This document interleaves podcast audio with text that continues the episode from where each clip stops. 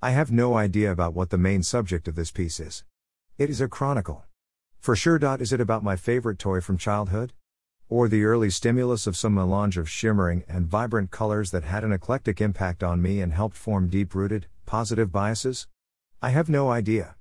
But that doesn't mean I don't write about it. So here goes. I have had more than a normal and gifted, early childhood. Thanks to my parents and the wonderful family.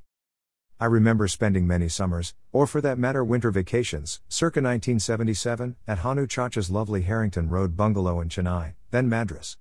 It was one long party, with my older siblings and cousins and Kailash Chacha who was the same age as them.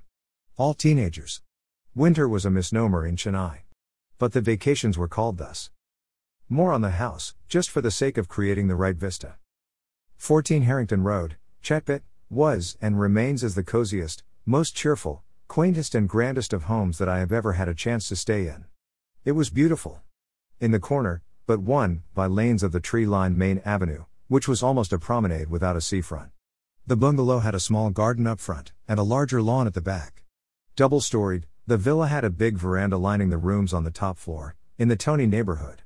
I could never fathom whether the pristine vibes were more due to the ambience of the place, or the people who lived there, my Chacha, Chachi and Bayas and Didi, with their army of Shantamas, short for Shantazama, the elderly maid who was the kindest woman one could encounter and made delicious concoctions like Maluga Pudi just at the mere mention of the word.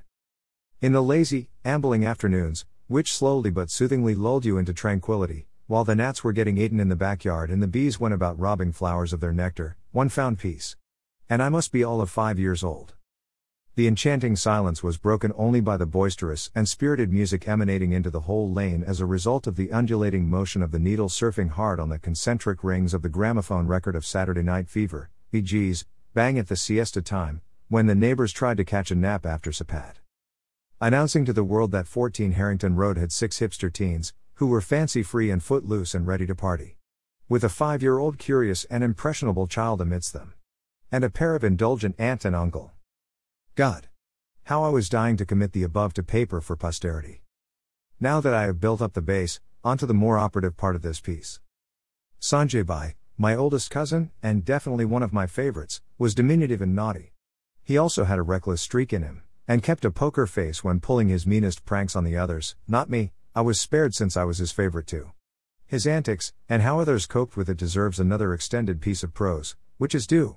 But for the sake of this story, let me continue. Just at the end of the road, where the Chetpet Circle is, there was a cheerful little mom and pop store selling all kinds of things for the residents. It was, what is more commonly known as a novelty store and sold all kinds of imported stuff. As this particular vacation was nearing an end, and we were scheduled to return back to Mumbai, Chacha asked Sanju Bai to buy me a gift of my liking from the store.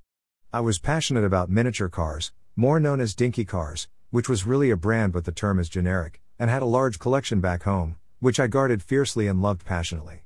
As we both walked to the store, hand in hand, I was debating in my mind what to buy. And long before I reached the store, I had made up my mind. As we entered the shop, I quickly scanned the small place full of glitter and bling for the shelf where toy cars were kept. The shelf was a little above my eye level and I could not see the cars. Sanjubai lifted me in his arms and hoisted me for getting a better view, and immediately I saw it. The perfect possession. The most beautiful, captivating and mesmerizing car that I have ever seen. It gloriously sat there amidst a few more, grander cars. But the personality stood out. It was a miniature of the Morris Minor. With a coat of the deepest purple paint, with, and this is the clincher, splash of motley, colorful polka dots printed on it. The dots were large and small. Inconsistent. No pattern. The car was intricately beautiful and enticing. I instinctively reached out and grabbed it. And said, This is what I want. It quickly went into a paper bag, transaction closed by my bro. We hurriedly left the store and walked back hand in hand more briskly than before, until we reached home and I proudly displayed the latest and most stunning addition to my fleet of cars to the folks, and dashed to my safe corner and sat down to adore the beauty. There, then, in the lazy, enchanting, and fateful afternoon of the town of the Marina Beach and Sridevi, I fell in love with the car. It was just like any other, millions of cars that were made then. I had several that were grander, branded, and more brag-worthy for a five-year-old. But this was entirely in a different league. The modest size, the disarming grace of a Morris Minor, the simplicity only broken by the innumerable shining, sparkling but subtle ensemble of polka dots interspersed with the purplish pink substrate, left the deepest impact on my mind. I sat and adored it for hours before the spell was broken for dinner. Years later, pushing the 50s now, I have vivid memory of that particular Morris Minor. I now realize why I am partial to polka dots interspersed with shining pastels. Or any other hue which evokes serenity, and why seeing purple even now evokes the same serenity that I experienced in that house. At that time. I now know why anything beautiful can't be consistent. It has to have the metaphorical, large polka dots. Unassuming by itself. But impactful. I miss the car.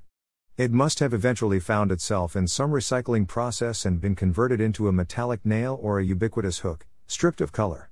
Plain. dot But the memory lives on in my mind.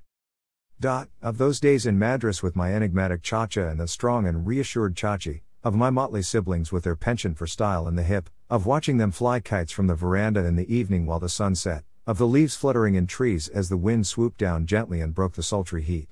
And Ilaiyaraaja's Sarangani Sarangani blaring on local radio, in the living room of 14 Harrington Road, Chetpet Chennai. And most of all, fond memories of the vibrant Morris Minor that left the most colorful impact on my life.